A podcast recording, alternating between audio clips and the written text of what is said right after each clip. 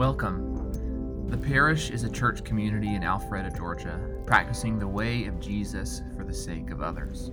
Talks like these are just one part of how we gather to be deeply reshaped by Jesus.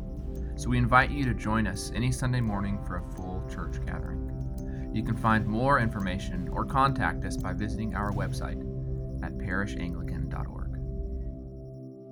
come back to your seats, we're going to continue on with our scripture reading, and it comes to us from the book of Deuteronomy this week. And so give your attention as Lori Lou shares uh, the story of God and God's people. Deuteronomy 26, 1 through 11.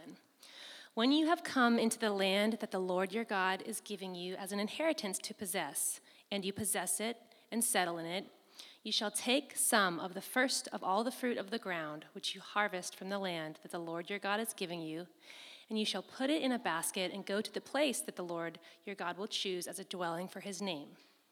You shall go to the priest who is in office at that time and say to him, Today I declare to the Lord your God that I have come into the land that the Lord swore to our ancestors to give us. When the priest takes the basket from your hand and sets it down before the altar of the Lord your God, you shall make this response before the Lord your God. A wandering Aramaean was my ancestor. He went down into Egypt and lived there as an alien, few in number, and there he became a great nation, mighty and populous. When the Egyptians treated us harshly and afflicted us by imposing hard labor on us, we cried to the Lord, the God of our ancestors. The Lord heard our voice and saw our affliction, our toil, and our oppression. The Lord brought us out of Egypt with a mighty hand and an outstretched arm, with a terrifying display of power, and with signs and wonders. And he brought us into this place and gave us this land, a land flowing with milk and honey. So now I bring the first of the fruit of the ground that you, O Lord, have given me. You shall set it down before the Lord your God, and bow down before the Lord your God. Then you, together with the Levites and the aliens who reside among you, shall celebrate with all the bounty that the Lord your God has given to you and to your house. The word of the Lord. Thanks be to God. Thank you, Lori Lou.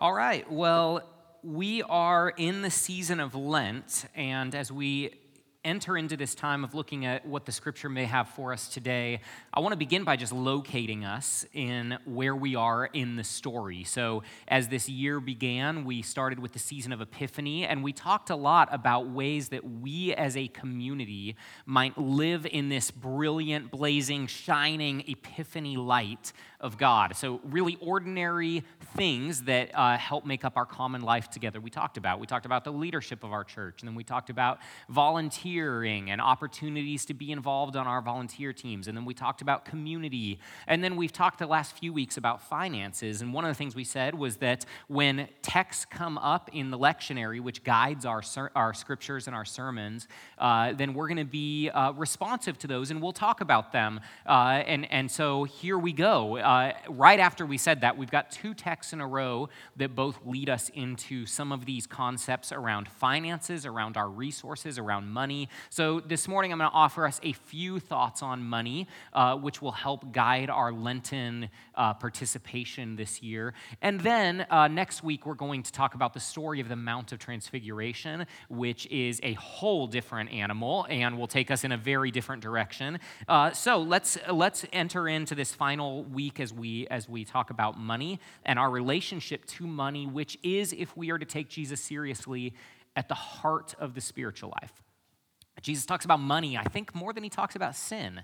Uh, it comes up all the time if we're paying attention to the teachings of Jesus. And so uh, we'll get into it. And we began last week. If you weren't here, let me give you a quick catch up. We introduced a framework that we'll use to guide ourselves through Lent. And the framework uh, that we want to ask ourselves is hey, how do I get in on this participatory life that God invites us into? And so we sat with this idea that there is a flow of accumulation, meaning sometimes in life we have less, sometimes in life we have more, uh, and we've all been in probably seasons of both of those things. But regardless of if I have a lot or a little, is not necessarily indicative of whether or not I am participating in the big story of God, in the way of God in the world. God is always inviting us to cooperate, to co labor with him to participate in his way of being in the world. And so we can then enter into the wider flow, whether we have a lot or we have a little, into the wider home of the flow of participation. So we've been asking ourselves Am I living in the far country of scarcity, where deep down I have these narratives that there is not enough, that I am at stake, that I am not safe, uh, and, and therefore I've got to accumulate as much as I can and hold on for dear life because there isn't enough for me and you? And of course, very few of us would say that out loud, but, but sometimes we live that way in our hearts. Or how can I get in more on the Father's house of abundance, where we are invited home from the far country, like the younger son was, invited home to the feast, like the older son was, and we participate there in the Father's abundant goodness. We get in on the wider world. We join the general dance and we say, I get to show up to this world with you and for you. And there seems to be, as we've talked about, this sense where the more I am open handed toward others, the more I am able to receive with open hands the life of God for me. And this shows up certainly in our relationship with money, but of course it shows up in other categories as well judgment and justice, giving and forgiving. And this is not a formula we leverage, right? It's not like, oh, let me be open handed to you so I can get more over here. That's manipulative, right? Uh, and then that's, uh, that's not what this is all about. But instead, what we're saying is we want to enter into the mysterious paradox of life in the house of the Father Father, where both of these things are true at the same time. All things are yours. All things are yours. And also, all the things are the Father's, right? He says to the older son, You are always with me, and, and all that is mine is yours. And yet, at the same time, of course, everything belongs to the Father. And so we want to say yes to both of those things. And so that's where we begin our conversation this morning. And, and last week in the prodigal son story, there was this sudden windfall of an inheritance that the younger son and the older son received. And that windfall of inheritance actually then revealed the larger operating framework that was underneath their worldview. The way they related to money said a lot about the condition of their hearts we're going to flip way back to the left in the biblical story now. And we'll go from the New Testament all the way back to the Old Testament. And we find ourselves in this story that Lori Lou just read, where the Israelites have gathered on the plains of Moab and they are overlooking the promised land. For 40 years, they have wandered through the wilderness. Talk about a Lenten season, right? We get 40 days, they had 40 years of wandering, of hunger, of thirst, of struggle, of wondering if they should just go back to Egypt. And finally, after all of that, they and their community are gathered overlooking the promised land. And as they're about to go in, there must have been this sense of, after all of the struggle, here is provision. After all of the wandering, we have been given this promised land, this promised place. We are home. And so, this sense of excitement and anticipation and also gratitude must have just been welling up inside of them. And so, uh, this became a significant story for the, the Jewish people for their tradition. And it's a story they came back to over and over and over. When you have come into the land that the Lord God is giving you as an inheritance to possess, and you possess it and you settle it, right? That's promise right there. They had been waiting for that for 40 years. They finally enter it, and then when that happens, you shall take some of the first of the fruit of the ground, and you shall put it in a basket and go to the place the Lord your God will choose as a dwelling for his name. And so as we enter into this, what we get right away is this other instructive paradox for how we might relate to our money. Uh, this became a foundational text for how the people of God related to their land, to their resources, to God, to themselves. And the paradox becomes this that generosity in this text is required, right? Uh, there's a, like, it's not really a suggestion in the way this text shows up uh, it is not an option so much as it is an obedience. And, uh, it, you know, it says, you shall do this, right? Not like you might want to think about this, or best practice would be this, or if you're feeling like it, do. It's like, you shall do this. I don't know about you, I bristle against that. Like, if I'm honest, when I read that in the text, I'm like, you can't tell me what to do. you know, God, you can't tell me what to do. No one can tell me what to do. Uh, and I think if we're honest, Uh, a lot of times we feel that way. It feels constricting to be told this thing, right? But if we place it in the context of the story, I think what God is up to here with mandated generosity becomes a bit more clear. And so, what's happening, remember, is that they're entering out of this land where they were utterly dependent on God. They're being given a land that will produce on its own. And they're entering into this whole new world where they are surrounded by other cultures, by other worldviews, by other ways of being in the world on all sides. And so it's uh, at the heart of these Old Testament mandates is the protection against idolatry often the mandated obedience in the Old Testament has to do not so much with morality modifications, not with behavior management, not with sin management, but rather with a fatherly parental protection saying, Trust me, you're about to enter into this new place and you have no idea what is going to be coming at you when you do this. Because when you're wandering through the wilderness for 40 years, you have to trust God.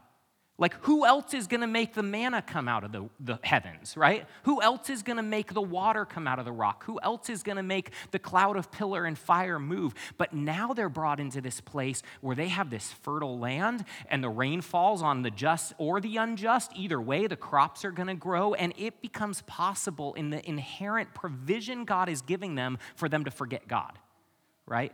And so, if we enter into a promised place, a middle class place, a milk and honey place, we find that it becomes real easy to forget the God who provided the place in the first place. And so, it's as if the Father is saying here, Trust me. Trust me, because if you can open your hand right from the start, before you learn to cling to these things, then what you're going to find is that you'll be able to possess the land so that the land won't possess you. You'll be able to possess the resources so the resources won't possess you. And so, fast forward to the place we find ourselves. We're not under Old Testament law. Jesus has fulfilled the law. We're not living under that covenant. And yet, though we do not have Asherah poles and golden calves and fertility idols around us, we have all kinds of our own idols, don't we?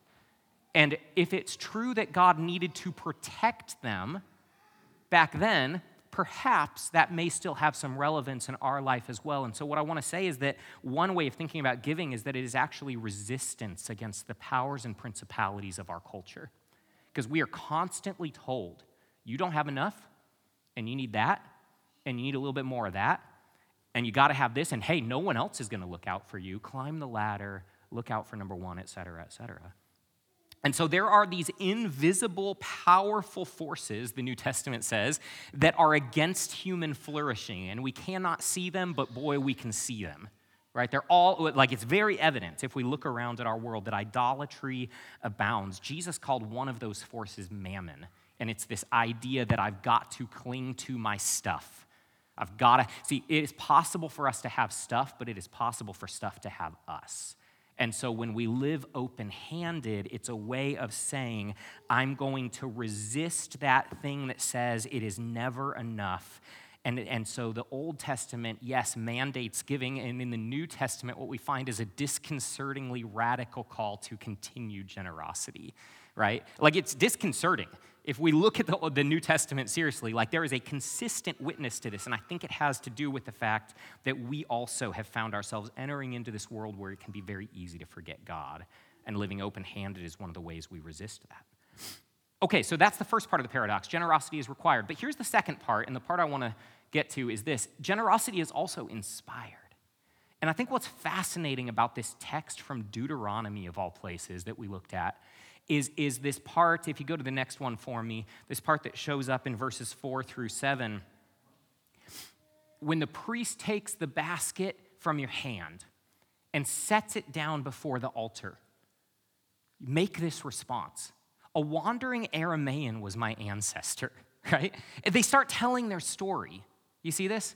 They're coming to make their offering, and a part of their process of offering was to tell their own story of redemption I used to have this ancestor named Jacob, named Joseph, and he went into Egypt, and the Egyptians treated us harshly with hard labor. And, and, and some of us were wandering through the desert, and some of us were on ocean ships, and some of us were in prison, and some of us were sick. And we cried out to the Lord, and the Lord heard our voice, and he saw our affliction and our toil and our oppression. And with a mighty hand and an outstretched arm, he saved us. And so, if all that is true in my story, if I am the recipient, the inheritor of a generous story, how else could I then respond other than with a generous, lavish response? All this is, is welling up inside of me. I don't need giving to be binding on me. It's like blossoming inside of me as the response to this life I've been invited into. And so, uh, the act of offering resources here is connected to the redemption story. It's, it's flowing from redemption memory, the long slavery, the burning bush, the Red Sea parting, the, the promise fulfilled. Salvation shows up in our story in these myriad of ways, and we are the recipients of that. And so, how else could we respond but with open hands? It's as if God is saying, This do in remembrance of me, right? Do this in remembrance of me. And so our offering becomes a liturgical act against the backdrop of our journey. And so, what is the salvific story for you? Uh, what are the redemption moments for you? And I'm mindful of the fact that some of us sit in this room today going, I don't know. And in fact, right now, I need a redemption story. I need a salvific story. And, and I join you in that place as well. But uh, where have we seen the mighty hand, the outstretched arm, and where, that might, where might that cause us to stretch out our own hands in openness? Where have we been invited home from the wilderness and the far country and into a milk and honey reality? And therefore, how can we join that participatory dance and like throw our own fatted calves on the grill too and join the party? Um, consider this, uh, this, this quote from Nick Carter is going to come up on the screen here. He says this to be able to offer first fruits at all, which would be the work of a year of planting and harvesting, means the community not only has access to fertile ground, but that they have settled in it. Possessing land is the necessary prerequisite to any offering of first fruit. It is the emotional and spiritual taproot of what the offerings mean, and these actions cannot be understood apart from it. In other words, what he's saying is for 40 years, you haven't had any land, and God says now offer the first fruits. Well, you couldn't offer any first fruits until you had a land that you could settle in. So it is out of the overflow of the provision that they are invited into this act. And so, in our younger years, perhaps we needed the requirements, and in our adolescence, perhaps we needed the boundaries. But as we mature, we find our actions become the overflow of our inner motivations and a manifestation of the overflow of our stories. Rich Villodas, I think, sums up the discussion well. He says, Over the course of my life, there are times where generously I gave to God financially, and God blessed me. There were times when I didn't give generously, and God blessed me. Generosity is not about controlling God's hands, God is free to bless. Generosity is about living free from attachments, it is about our maturity. So, we'll start to wind this up. I want to get practical for a second. Um, our relationship with money is at the heart of our spiritual lives.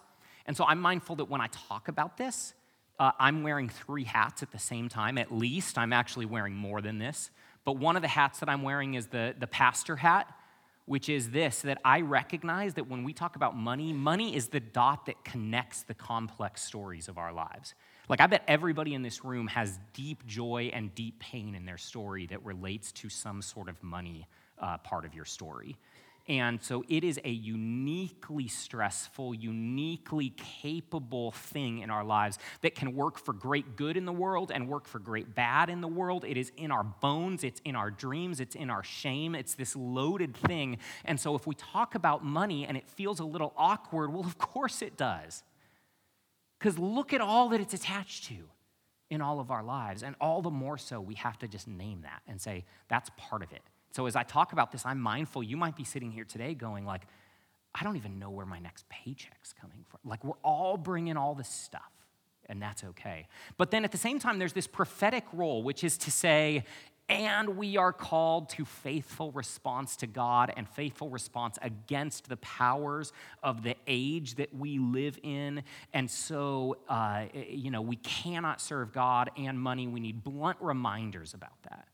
And then finally, as a priest, I have this privilege, this Levitical liturgical act to offer up our offerings to God. You bring your, altar, your gift in the basket, you set it down, I raise it up onto the altar. And so, giving then is a, a matter of our stories, and it is also a matter of us obeying and following God, and it is also a matter of worship and prayer, and all of that is the tension we hold.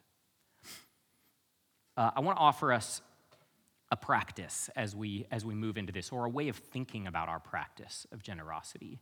Uh, we find in Lent that we can be emotionally moved. That doesn't necessarily change our actions for very long, right? So we got to pair the emotional move with the practice, with some sort of way of showing up in a habit that helps us live into a new way of thinking rather than trying to think our way into a new way of living, which doesn't usually work. Um, and so I want to offer a really practical framework that's been helpful for Holly and I as we've thought about our giving. Ultimately, giving is a matter of discernment it's not something I want to prescribe. I'm very wary. In fact, if anybody tells you that, like, be wary of that, right? We get to have a lived relationship with the Holy Spirit where we respond out of what is emphasized in our hearts. So, having said that, uh, I wonder what it might look like for sacrificial, for intentional, for cheerful giving to show up in your life in each of these three categories. Because at the end of our text today, we get three categories to give to. And these three categories show up throughout the Old Testament, throughout the, the Torah. And I think all three are important. So in, in Holly and I's giving, we regularly give to all three of the categories I'm about to name. Uh, and the first is the house of worship, right? So it says, You shall set down your gift and bow down before the Lord your God. And then it mentions the Levites, which were those dedicated to caring for the house of God or the place of worship, right? So you've got this first category of, of giving to the place, your community of faith, your worshiping community. And then you get the second category that also the aliens who reside among you, or the orphans, or the marginalized. So we want to give to the poor as well. No surprise there. What does it look like for me to be involved in giving to the poor locally? And globally. And then perhaps the surprising category, and my favorite category, is the final one, which is parties. parties. Uh, if you pay attention to what the Old Testament tithe is about, a chunk of it was reserved to travel to the feasts and festivals and there throw a giant party. It's a way of entering into the story that we are a part of. It's a way of saying, this is all a generous, abundant story, and I want to go way up on the flow of participation here, right? And so Holly and I, every month, have part of our giving set aside to throw parties with people.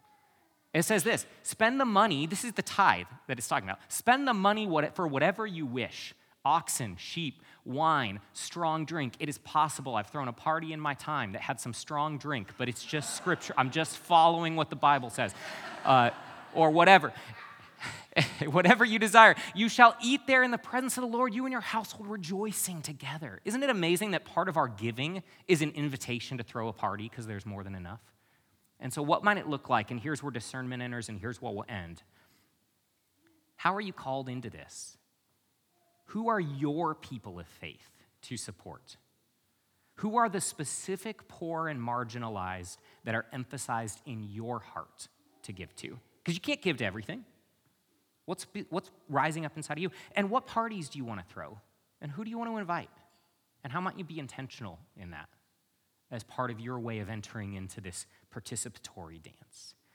We'll end with this quote. It's from Thomas Curry. He says this about the passage we read today. He says, In the end, this is a text of celebration of abundance to wandering Aramaeans and others who have been confused, to people living in a strange land who find themselves oppressed by hard taskmasters, to those who feel trapped in impossible situations and yet find themselves surprisingly delivered, to all of us who are struggling clumsily to say thank you with our lives.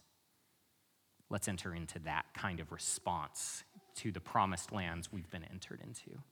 And so, Jesus, we want to give you uh, a generous heart in response to the generous heart you have toward us. And I pray for those in this room who um, don't know how to open up their hand in light of the reality they're facing, uh, we trust that you just uh, you provide such mercy and kindness. Would you meet them? Would you provide? And for those who are celebrating abundance, uh, we, we join that party too. And so, regardless of where we find ourselves, we want to take a step toward participating with you. Would you help us to do that uh, in ways that are discerned and in ways that are worship? In Jesus' name, amen.